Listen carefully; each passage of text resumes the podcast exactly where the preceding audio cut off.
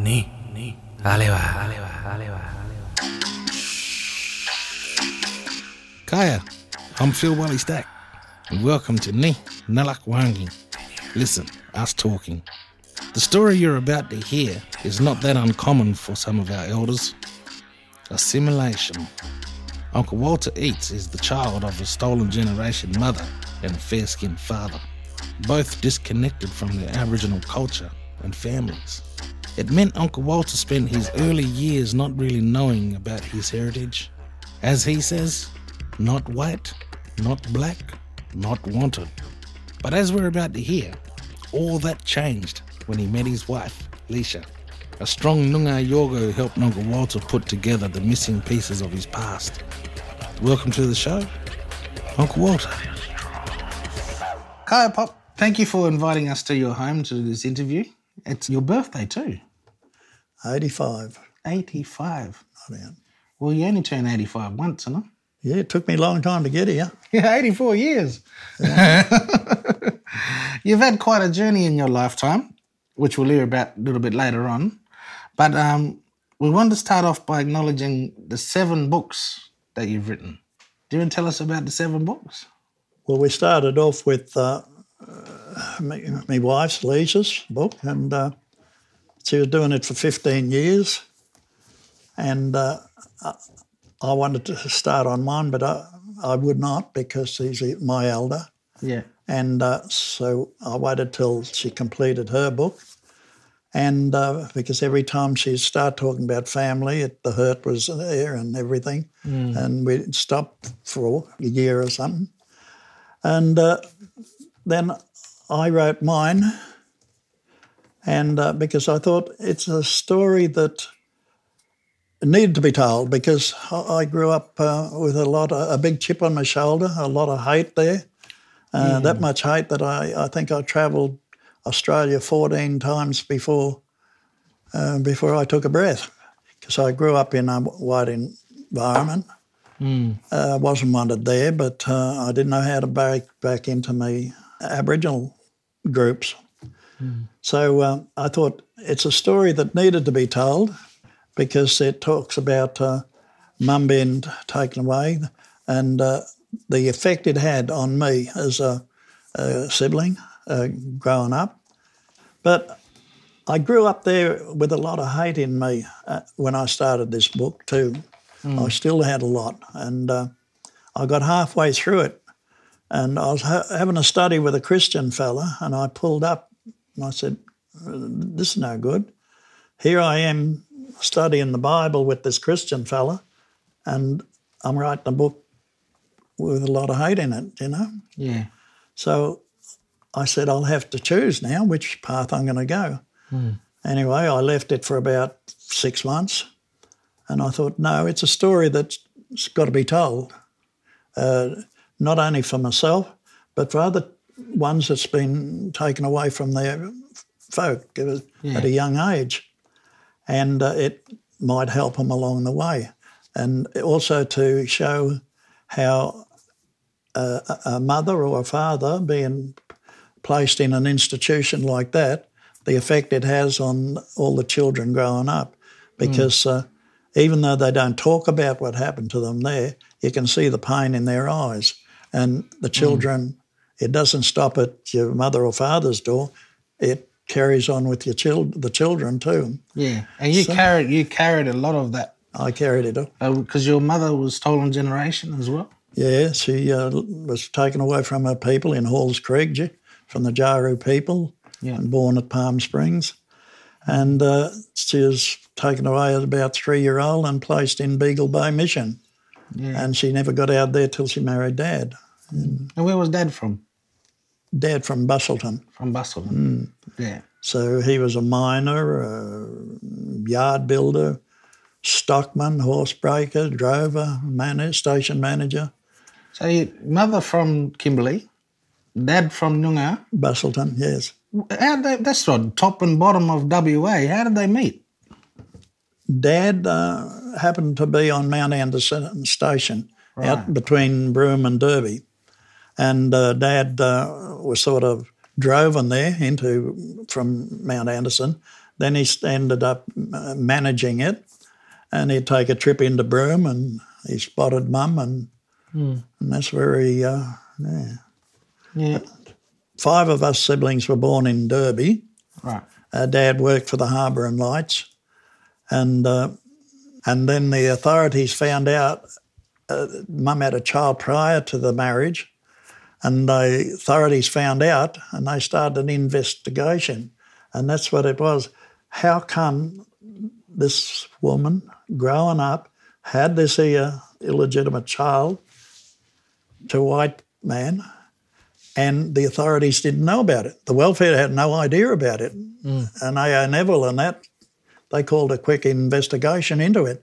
And when that started, uh, mum and dad packed up, and then they couldn't put enough dust between Beagle Bay Mission and mm. uh, the authorities in Western Australia until they ended up in Charters Towers, Queensland.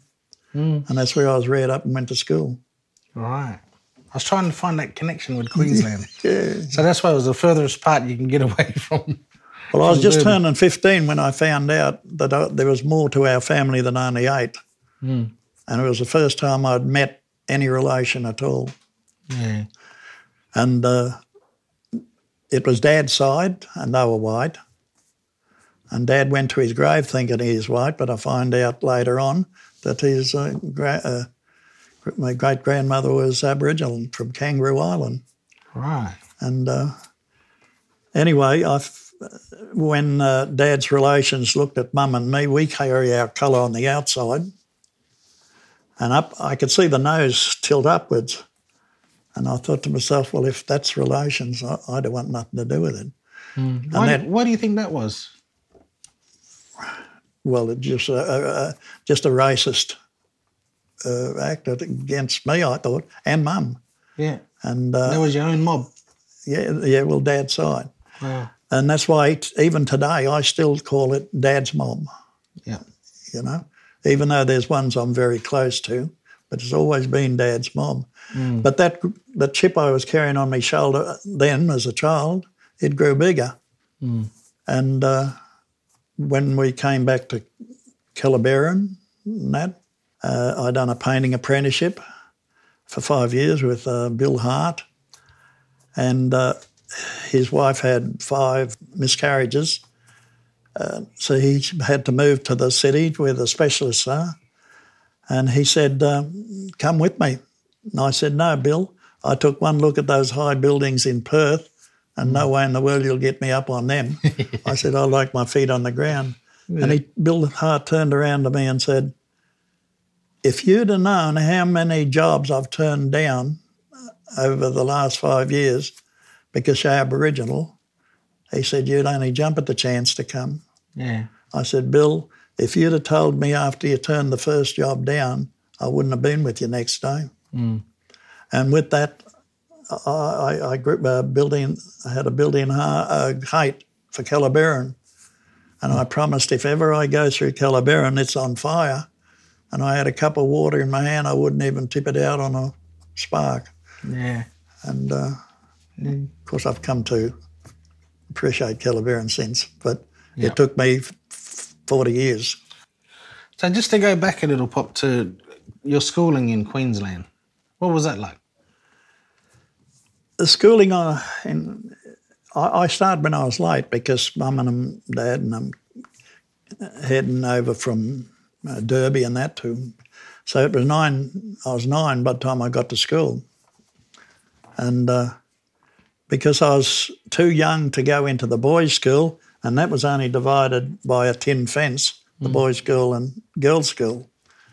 So they put me in the primary thing in the girls' school and a couple of other little young fellas. And we lasted a little while. And uh, then they moved to boys' school. And I had to fight my way to school. I had to fight my way at smoko time. I had to fight going home. And that kept going and going and going. But then, mind you, I started at nine and I kept going right up until uh, I got to about 13. That's when you left school? No, well, prior to that, uh, I got sick of fighting, and I, I said, you know, I'm getting nowhere. I wasn't learning anything.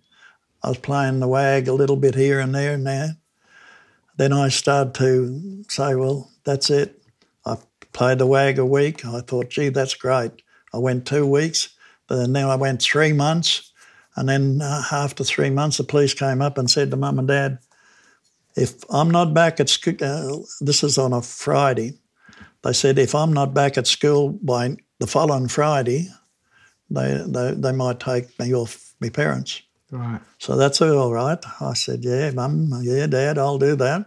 So I played the wag right from Monday till Thursday, and I went back on the Friday. so, Yeah, well, they said Friday, didn't they? well, that's right. So So after after school, uh, you know, you, you did a lot of fighting during school. yeah, and the big boys got bigger too. Well, I, I thought there was some big boys in the boxing tent too. Yeah, I heard you went went in the boxing tent after school. yeah. Well, I travelled with Larry Delahunty, Yeah. but he was boxing and rodeos but, and all that. Yeah. Uh, in Jim Hassan days and all that, uh, Alfie Clay. Uh, also with Tex Morton, I was uh, I was with him Yeah. uh, doing a little bit of boxing, but mainly the if no rodeo ride, no buck jump riders would turn up for the night, I'd have to do the riding. You done it all. Oh well, yeah, that was in Slim uh, Larry Delahunty's Yeah. troop too.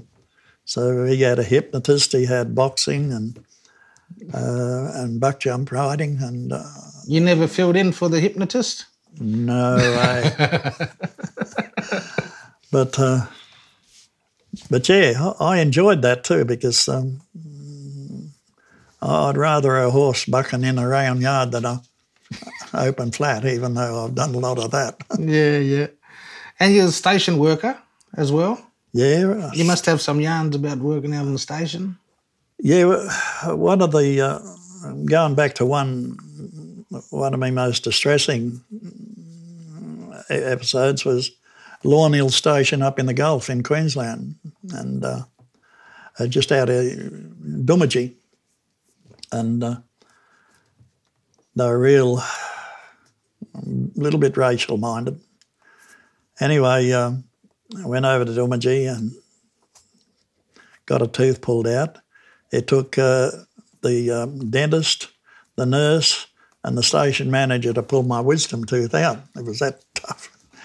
But I got to know a lot of those Doomadgee people because a lot of them were working as stockmen in Lawn Hill Station. And uh, th- th- they had a lovely, uh, I'm not, I'm not too sure whether I should put this one on. They had a lovely daughter.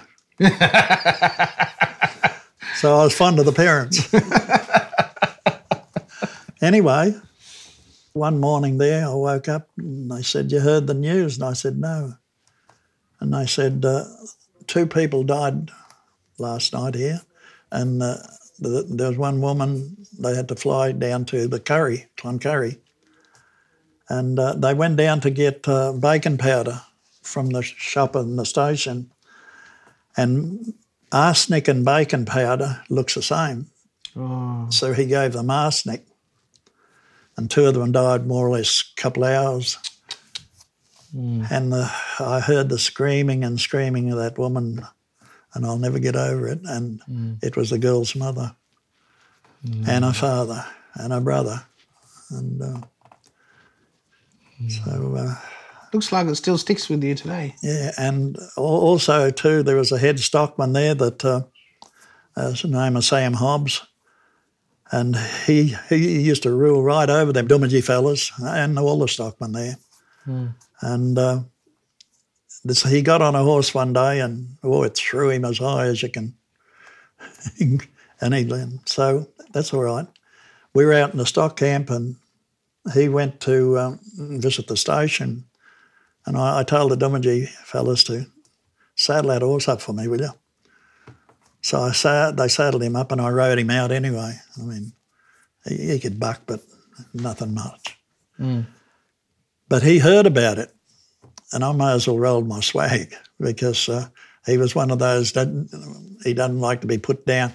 He put it put down by an Aboriginal, and me riding that horse that threw him He didn't like that. You rubbed it right in. That was one of my saddest episodes, and it's a place where I uh, I was riding a buck jumper all day, mustering, and uh, he bucked, and I was on a, uh, flats where there was tufts of grass that high, and he bucked once too often and tripped on that tuft of grass, come down and landed right on top of me and couldn't get up, and um, the only thing that saved my life was I was laying beside, between two tufts of grass and with this horse on top of me, and they had to ride, run over and get, pull him off. But my stomach was that far out for about three months. Wow. Flying doctors were available. Nothing doing with me because I was Aboriginal. They would not fly me to the Isa, Mount Isa. And uh, You'd have come across a lot of discrimination and racism oh, yeah. while out there. Well, look, in, in those days when uh, I'd catch a mail truck, might take two days to get there, might have two bob in my pocket. I'd take one look at the head stockman or the owner or the manager or the boss there. If I didn't like his looks, my saddle and swag would stay on the mail truck. I'd just keep going. Or if I stepped off with them and uh, I didn't like their attitude, bang, I'd throw it back on and I'm gone again, even with just two bob in my pocket. It must have been I've done it often. must have been pretty difficult in times because you had your identity of an Aboriginal person where you sort of wasn't identifying as an Aboriginal person. That's and right. The the non-Aboriginal people not identifying with you, and did you feel like you were stuck in between two worlds? Well, somewhere between, and uh, even this book here is called Somewhere Between. And that's the way I've been all my life. Even when you look at the, the picture of mum, dad, and me, dad white in the middle of mum and me, and uh, that's the way we sort of grew up with that hate in me because I wasn't wanted by the white side, and I didn't know how to break into the Aboriginal side, and I was just somewhere between, in limbo more or less. Yeah. And I think that created a lot of that chip on my shoulder. Yeah. I I know, um, you know, just to to go down another road for a sec. We we tried for for last couple of months, I suppose, to have a yarn with yourself and with Nana, and and sadly we we, we lost Nana, and it was a beautiful send off, you know, that we had. But so happy for you to, you know, still want to have a chat with us today. How did you both meet? I see your smile straight out when I said that. That's the question that's been asked by non Aboriginal people for years. Yeah. And since Lee's had a book written out, she said, read my book. Well, you're going to More tell or less, that sort of finished the conversation. Yeah. But yes, uh, well, what happened was we both come off a disastrous marriage, and I'll put it that way. Lee's had a disastrous marriage. I had one, and we were sort of, um, I don't know, we're pretty aggro at the world, uh, and never get tied up again, you know. But then I, wa- I was down Kellerberrin Street one, and, and I see this group of people there, and there's one outstanding in the middle. And I thought, gee, I'd like to meet and find out who she is. And uh, that's all right. I didn't see her for a few weeks. But her brother, Mick, he, uh, I didn't know him from Barrow but he come, we started talk one day and he said, hey, you, got a couple of bob I could borrow? And I said, yeah. So it was his, uh, my payday. Next payday, he paid me back and I borrowed off him again. And this kept on going for 12 months. And then one day I woke up in Kellerberrin, Massingham Street, where we live. Knock on the door. Mick was there. He said, Could you, uh, look, he said, I'm stuck. Could you run me to Tammin, which is 15 miles up the road? Mm. I said, Right. He said, I got another one to pick up too. And it was this one I seen in the street. It was his sister.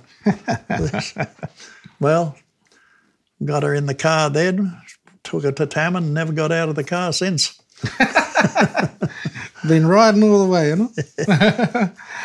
But you know, she she's loved by so many people in the community. Oh, You yeah. know, right across Aboriginal and non-Aboriginal. You know, and she's going to leave an incredible legacy. But what do you think is the legacy that she left behind? Well, I'd have to go back. I'd have to go back in life. Uh, we see a, a young girl, uh, an outcast in her own country because of the laws of the policies of the government.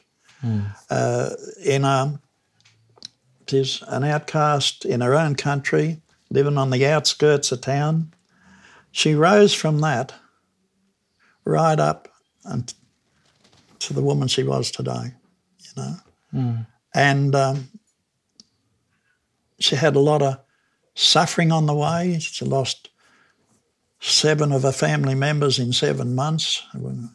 We had uh, one weekend, Friday, we went up and buried a brother, elder brother.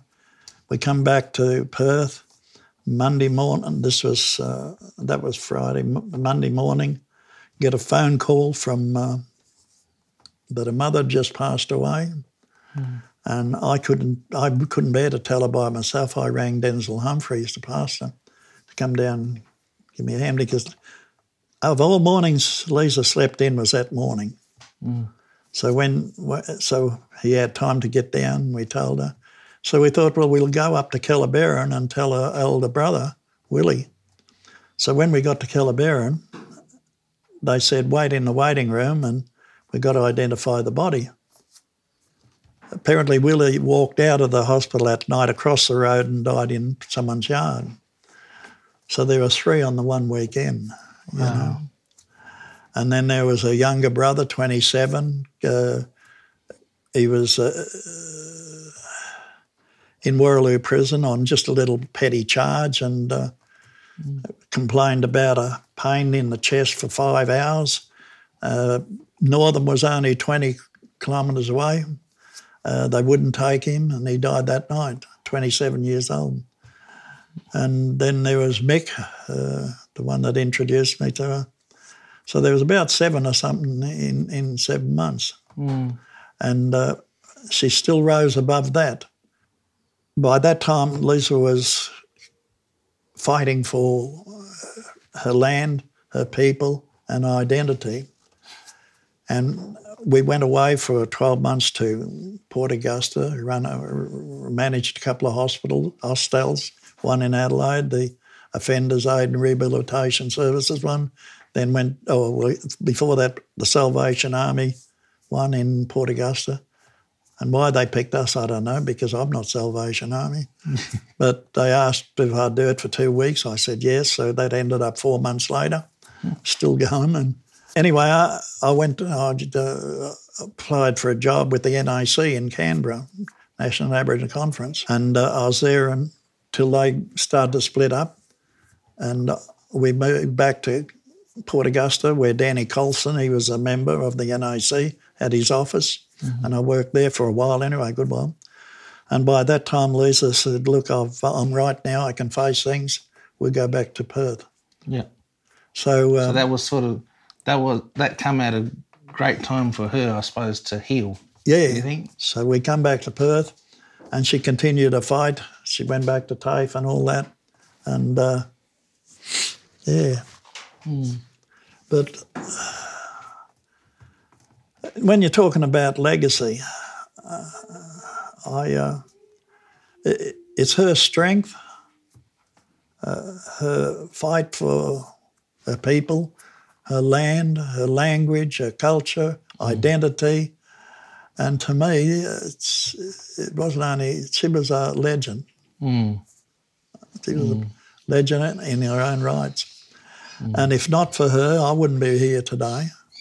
Uh, I wouldn't have had a culture. I wouldn't have probably an identity. How do you think Nana would want to be remembered? Well, as a fighter for a start. Fighter, yeah. I, I, I look, I don't know how to put it, but she was the most caring person, and uh,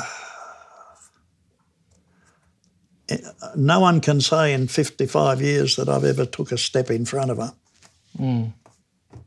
I've always been a step behind her because my love and respect for her was that strong that uh, I'd never break a protocol of her being the elder. Did you ever feel cheated that you didn't get that growing up? No, because I, it was through Lisa that I uh, that I gained the only culture I know. Uh, Mum had lost her culture; they stripped her of that in putting her in the mission, you know, in Beagle Bay. Uh, and the only culture I ever had is the Noongar culture, and that's through Lisa. Yeah. And otherwise, I wouldn't have a culture. Yeah. And you, you, you, you give her credit all the time for, you know, finding your identity. Um, how, how, did, how did she do that? Well, her saying to me was, when I used to go off the rails, was, look, one day you'll find your people. She said, because I've never, ever seen a small Aboriginal family yet. That's true. So that was fine. I'm related to three parts of the Kimberley, a um, a big part of Queensland, down the southwest, in Adelaide, see. So I got as many relatives as we have now. So the day, And- I suppose the day or night, And when it was through her. that when it happened, was it something that you always said to said to her that you want to find out who you are, or was she the one who encouraged you to find out who you are? Lisa encouraged me Right. to find out. And and uh, once, the first thing I had to do ex- was accept my Aboriginality. How did, how did you feel? I know, like sometimes, and my wife tells me to find out something like this, I, I sort of feel like um, like it's none of your business. You know, that's my own thing. H- how did you feel at that moment when she encouraged you to? No, I, I, I never questioned her uh, um, when she uh, encouraged me to find my, uh, accept my uh, Aboriginality uh, and to find my proper identity. Uh, I, uh, n- I never resented it at all. I encouraged it because deep within me, I was a loner and I was wanting something. Yeah. And uh, all there was was a gap Yeah. and Lisa filled that gap. It was the only time I was able to do something constructive with my life. And you find things start happening. Eh? Yeah, yeah. When Lisa brought all that to back to me, the things that I had lost or never ever had, identity and all that. Yeah. Uh, and once uh, she introduced me to all of it and encouraged me along the way, and once I responded positively, I was able to do something constructive with my life. Yeah. And we built on that. Yeah. You've been a powerhouse since. Well, Liz was a powerhouse, and I was just supporter. Well, you got to push it along further now. when Leonard Doolann come into your life, you got that sense of family then. Is it, am I right in saying that? Yeah. Yeah. Because it seemed like your your childhood and family just seemed very apart and, and distant, you know, and trying to stay away from them mob. And, Yeah. and then you come into the the Garlett family, and suddenly they're all together. And that, um, besides Lisa bringing me that far in accept my Aboriginality and culture, and it was her family and her attachment to her family and love and strength from her family, and my acceptance was the main thing. My acceptance by her family that sort of uh, uh, well, Yeah. Brought everything to fruition, really. And it sounds like you had a had a tough childhood. Did you have any fond memories of childhood? I, I, I had not much appreciation for anything, really. Hmm. More or less, I loved my parents and my brothers and sisters, even though, because of mum being taken away, and when we got to Charters Towers in Que- Queensland, all our siblings split their own ways. And we never seen each other for 20, 30 years, you know? And uh, I, I grew up with that sort of loving mum and dad to the point I, I sort of put a distance between us with with the what I've seen of Dad's relations and all that. Uh, I, I put a blockage or a, a barrier between me and getting close to anyone. But the good part, it was when I wrote the b- book after Lise got me identity and all that back that I realised how wrong I'd done my parents, you know, by not uh, responding to the love they were showing me, Yeah. you know. I know a lot of people today, they still hold a grudge against their parents Yeah. about stuff that happened. And I know personally for a fact I, I've done that as well. Um, have you let go of that yet? I have, Yeah. I've had How did how did you let go through of that? through uh, through Lisa, Yeah. through her family, and especially through Lisa herself. Mm. You know, see, remember when we first come together, we'd come through a pretty rough relationship, Lisa. And uh, when I lost my first wife, and because I was still with that chip on my shoulder, that uh, my thoughts was, well, you know, what's the use of waking up tomorrow? Yeah. and uh, continuing on. And uh, it's pretty bad. But when you I turn 85 and you still got 10 sh- shrapnel pieces of bullet in you, Yeah. you start to realise Where's that? because I nearly finished it. Wow. Because of the chip on the shoulder, the hate that I had for the world and the system, and um, the the busted up marriage, and uh, yeah, to me there was nothing left, you know. Wow. But uh, I Well, we're glad that. you're still here. We're so we're happy you're still here. Well, it was through that, and Lisa bringing me through all that. She brought me through that Yeah. right through today. Take us take us back to how she did it. How did she do it? What was the process to find your your identity?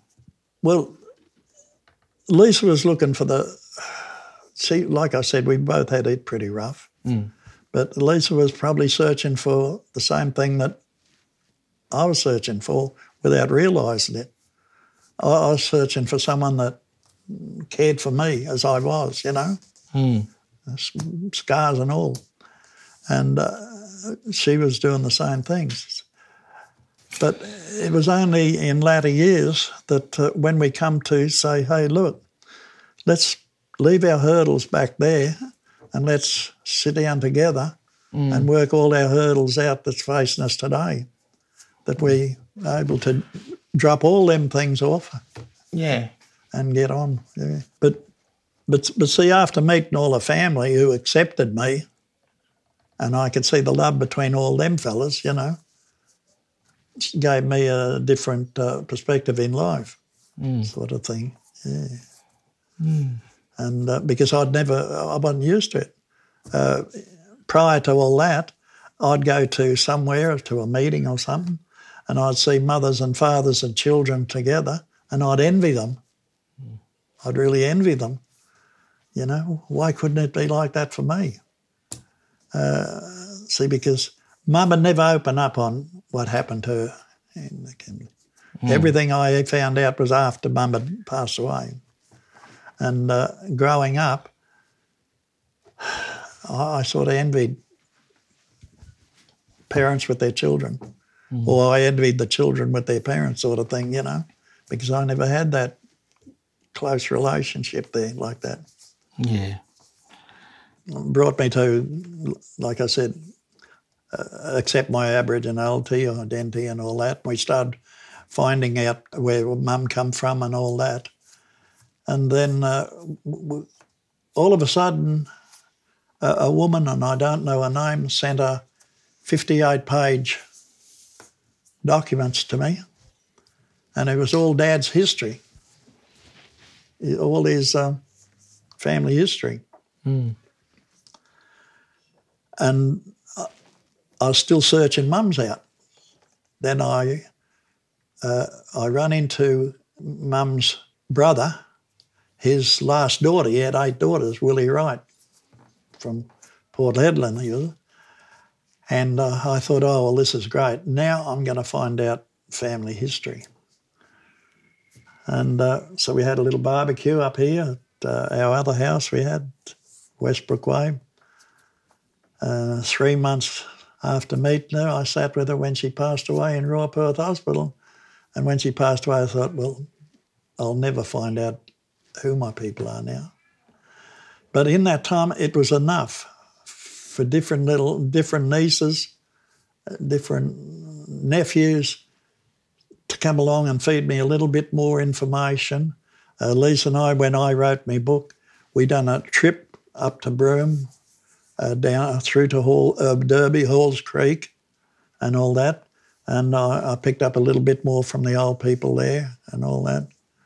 And uh, and then over the, uh, we went out to Beagle Bay and stayed the night there.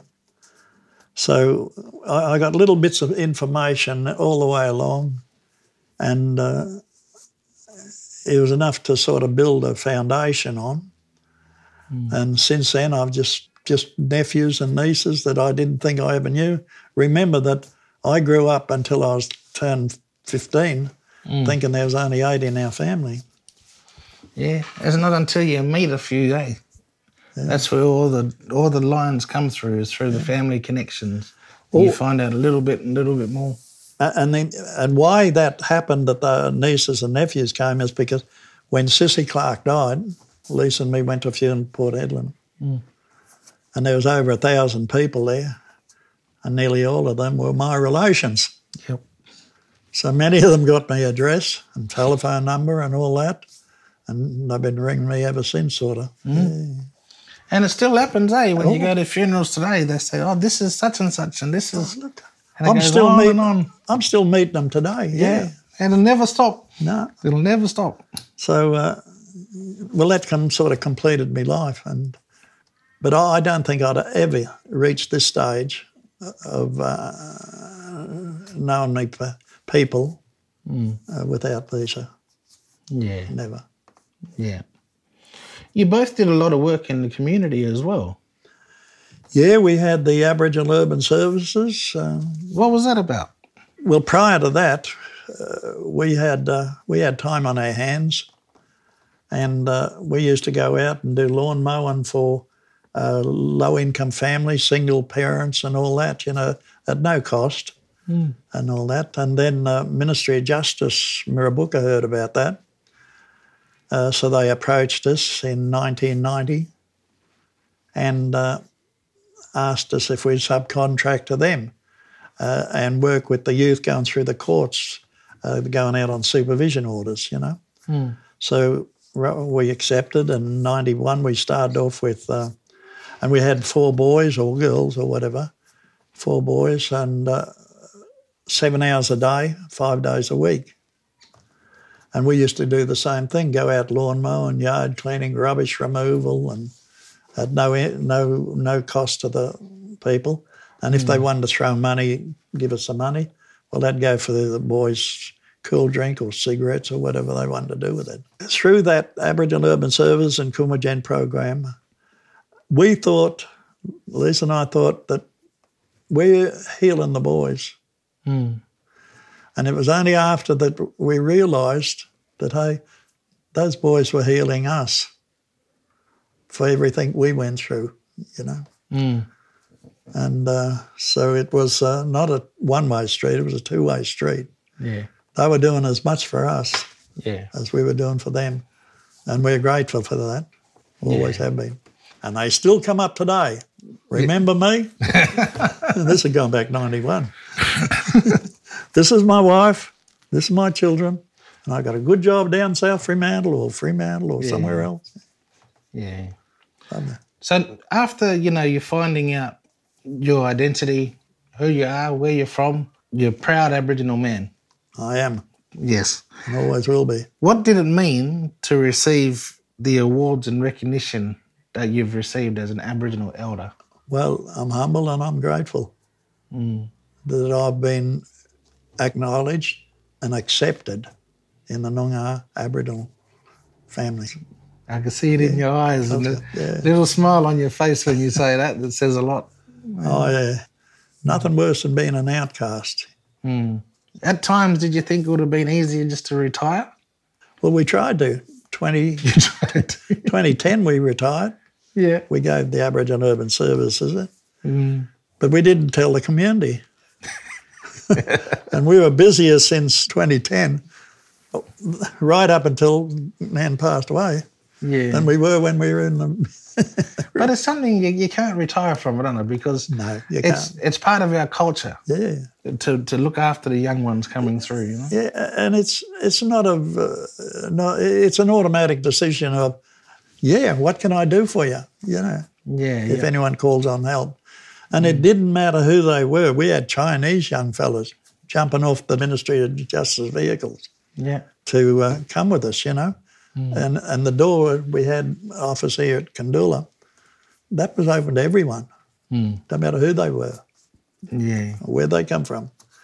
Even though our uh, our uh, focus was on our Noongar Aboriginal boys and girls and families.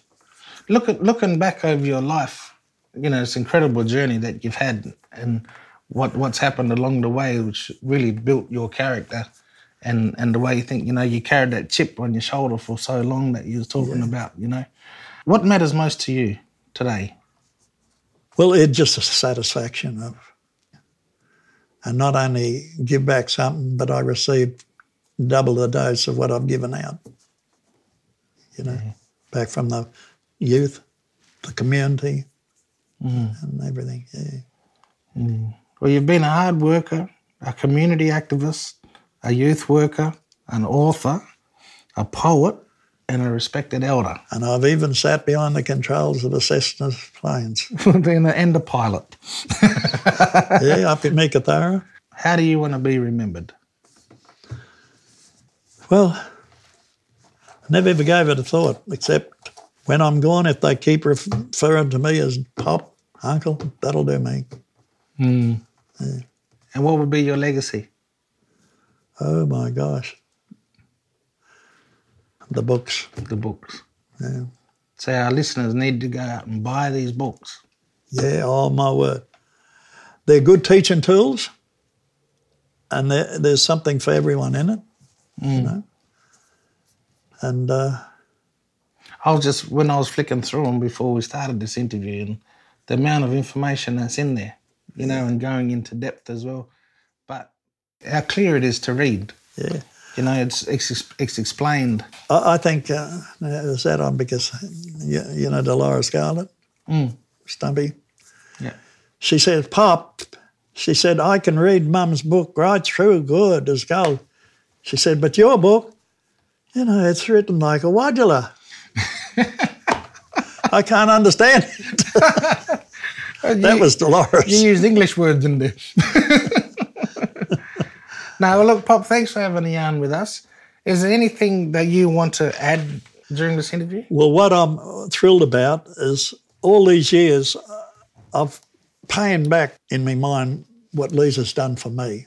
And that was by walking a step behind her and encouraging her in every way I could and putting her first, you know. And uh, what I'm really thrilled about is the member for Mirrabooka yesterday approached Glenda about bringing it up in Parliament and having a luncheon up there with them Yeah. for in honour of Lisa. And these two books here, they've already been in Parliament. Janine Freeman spoke about these two books a few years ago. So, but That's, uh, that gives me not, a thrill. Not white, not black, not wanted, and Dolan, Doolann. the two books. Yeah. And that means strong hands in the Noongar language. Mm. Doolann. She had a lot more and stronger hands, and She did. and you've got one more book to come. One more book to come, and that's a dedication to uh, Leisha.